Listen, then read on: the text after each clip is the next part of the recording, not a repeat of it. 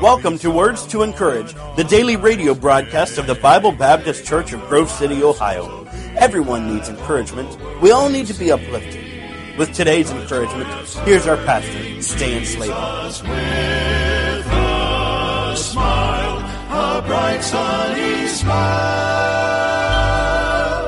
Welcome to Words to Encourage. This is the daily radio broadcast of the Bible Baptist Church. We're located in Grove City, Ohio, and I'm Brother Slaybaugh. Well, good Thursday to you. How was church last night? Another wonderful midweek service here. Enjoyed hearing the children sing at the beginning of the service, and of course the missionary letter being read, and our prayer time, and then the study of God's Word, and once again, just what we needed right here in the middle of the week. Great time together, and I hope you had a good service where you were, and that most importantly, you were in your place, and that you were a blessing to your church and to your pastor, and that God spoke to your heart and gave you what you needed right in the middle of the week. And so we march on as we head into the last Sunday of February, and we're excited here. We have our first ever couples retreat. That's this Friday and Saturday up in Amish country. And evangelist Ben and his wife, Wendy Burks, will conduct the couples retreat for us. Then Brother Burks will be here Sunday morning and Sunday night to preach for us here at Bible Baptist Church. And that'll be I Love My Family Sunday. And we invite you out for those services on the Lord's Day. And we'll say more about that tomorrow on the broadcast. But listen, today, Ephesians chapter 6. Ephesians chapter 6 is a great chapter and reminding us of the spiritual warfare that we're in. So he ends up here in verse number 10 of chapter 6. Paul writes, "Finally, my brethren, be strong in the Lord and in the power of his might. Put on the whole armor of God, that ye may be able to stand against the wiles of the devil. For we wrestle not against flesh and blood, but against principalities, against powers, against the rulers of the darkness of this world, against spiritual wickedness in high places. Wherefore take unto you the whole armor of God, that ye may be able to withstand an evil day, and having done all, to stand. Stand therefore, having your loins girt about with truth, having on the breastplate of righteousness, and your feet shod with the preparation of the gospel of peace. Above all, taking the shield of faith, wherewith ye shall be able to quench all the fiery darts of the wicked, and take the helmet of salvation, and the sword of the Spirit, which is the word of God. Praying always with all prayer and supplication in the Spirit, and watching thereunto with all perseverance and supplication for all saints." All right, so we have the armor here, and I'm not going to talk about the armor today. That'd be a whole message all in itself, but I want you to notice how many times that word stand is there. Verse 11, stand, that you may be able to stand against the wiles of the devil. In verse number 13, that you may be able to withstand in the evil day, and having done all, to stand.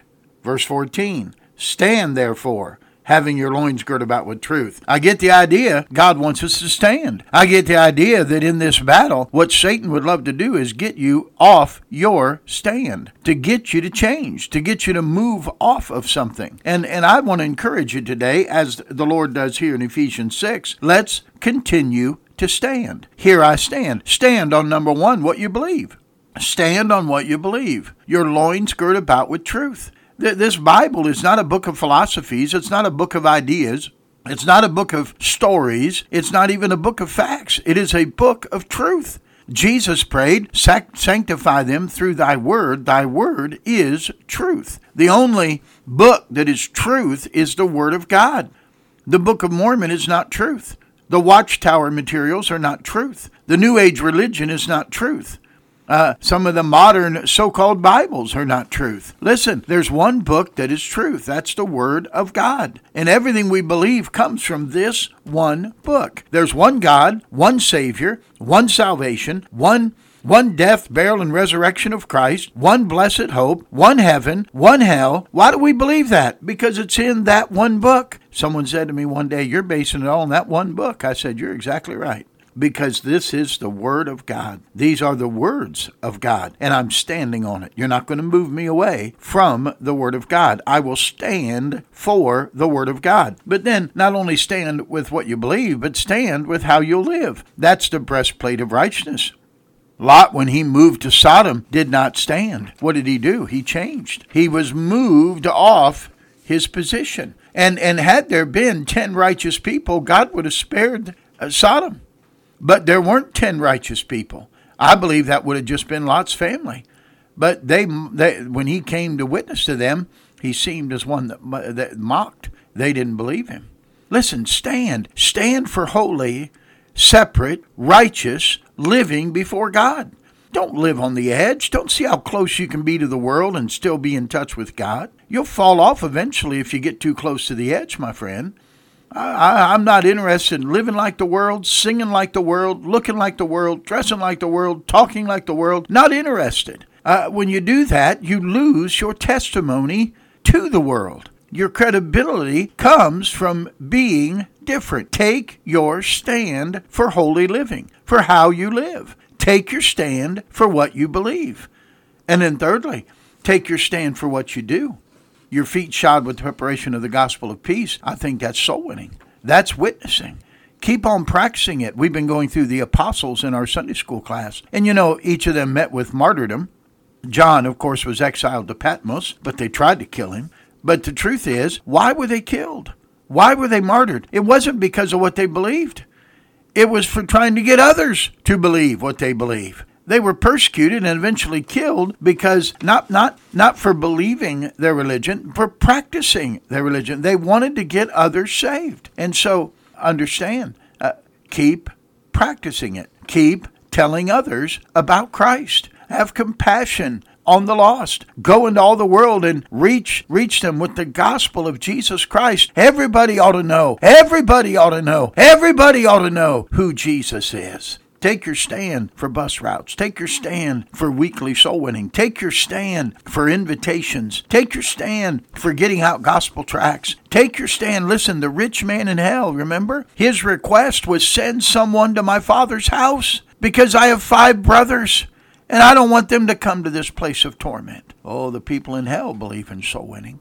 Let's make sure that we're taking our stand for witnessing. Taking our stand. That's what we do. That is our responsibility. All right? Now, we take a stand for what we believe. We take a stand for how we live. We take a stand for what we do. We take a stand for who we trust. Who we trust, that's our shield of faith. Faith is trusting God. Faith is believing God. Faith is just taking God at his word. And notice it says, you'll quench all the fiery darts of Satan. All the fiery darts of the wicked one. God is our refuge and our strength, a very present help in time of trouble. There's times you'll do when you won't know what to do. But I tell you what you always know to do, that's trust in God. And let him shelter you through the storm. Just trust. Trust and obey. There's no other way to be happy in Jesus but to trust and obey. Oh, he will never fail you. He will never let you down.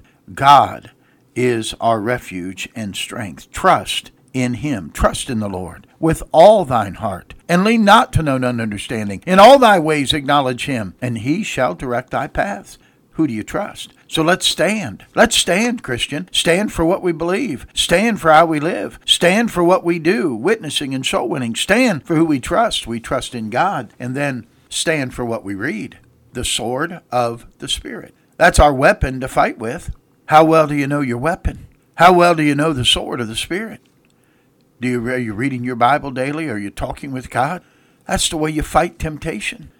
Every time Jesus was tempted by Satan in the wilderness, he said, it is written. Now, Jesus is all-powerful. He could have defeated Satan doing anything he wanted. But he quoted the scripture to help us, to show us the example, to set the standard of how we resist temptation. It's with the sword of the Spirit. It's not, the sword of the Spirit is not the devotional book. The sword of the Spirit is not a good Christian book. The sword of the Spirit is not self-help books. Not opposed to any of those, but that's not the sword of the Spirit. The sword of the Spirit is the Word of God. There's only one sword.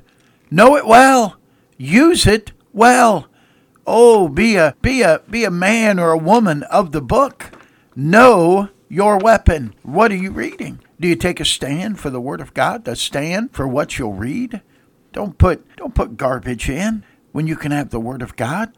Don't fill your heart and your mind with the things of this world. Take a stand and use and know your weapon, the sword of the Spirit. And then lastly, take your stand for whom you come, to whom you come. That's prayer, verse 18. And praying always with all prayer and supplication in the Spirit, watching thereunto with all perseverance and supplication for all saints. Stand for prayer. Don't change prayer. Have a specific time and a specific place to pray. Oh, you can always pray, and you can pray without ceasing, but you ought to have a place. You know, Mark 1, verse 35 says, Jesus rose a great while before day, and went and departed into a solitary place, and there prayed. And there prayed. Where's your place of prayer? Where's your solitary place that you meet God, that you run to when the burdens are heavy?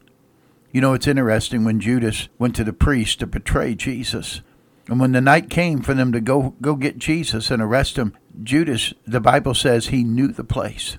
He knew where Jesus would go. He knew the Passover was nigh, and he knew where Jesus would go to meet with God. Oh, my friend, the songwriter had it right, did he not? What a friend we have in Jesus. All our sins and griefs to bear. What a privilege to carry everything to God in prayer. Oh, what peace we often forfeit. Oh, what needless pain we bear. All because we do not carry everything to God in prayer. Oh, take a stand for prayer. Pray. It's so true, isn't it? If you don't stand for something, you'll fall for anything. So take your stand. Again, stand, withstand. Having done all, stand. Stand, therefore. The Lord wants you to take a stand for what you believe, for how you'll live, for what you do, for who you trust, and what you read. Stand up. Stand up for Jesus, ye soldiers of the cross. Lift high his royal banner. It must not suffer loss. Oh, my friend, let's stand up for Jesus, and let's stand on the promises of God. Having done all, stand.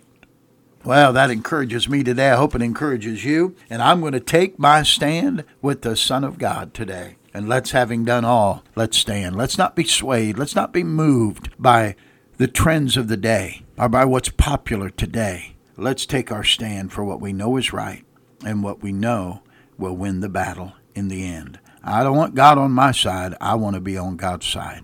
That's where I want to stand. Well, I appreciate you listening to the broadcast today. Time to time, I want to remind you, these are podcasts as well on iTunes and iHeartRadio. Some of you like to listen to the podcast, and please feel free to go to those platforms and type in Words to Encourage Radio or Bible Baptist Church, and then subscribe, and it'll notify you when a new program is up, especially if you don't hear it at the time over the regular radio. Also, check out our website. They have past broadcasts there that you can listen to, usually a day or two after we air over the airwaves. And there's also our service, a link to our services, which goes to our YouTube channel, Bible Baptist Church of Grove City. We have a Facebook page as well. You're welcome to go there and see past services and pick up any other information that you might enjoy. And then if you have any prayer requests or blessings you'd like to share with us, give us a phone call or drop us an email. And Bob will give you that information here at the close of the broadcast. All right? Have a great Thursday, everybody. I appreciate you listening to Words to Encourage Radio. And until tomorrow, this is Brother Slaybaugh reminding you, be good to everyone, because everyone's having a tough time.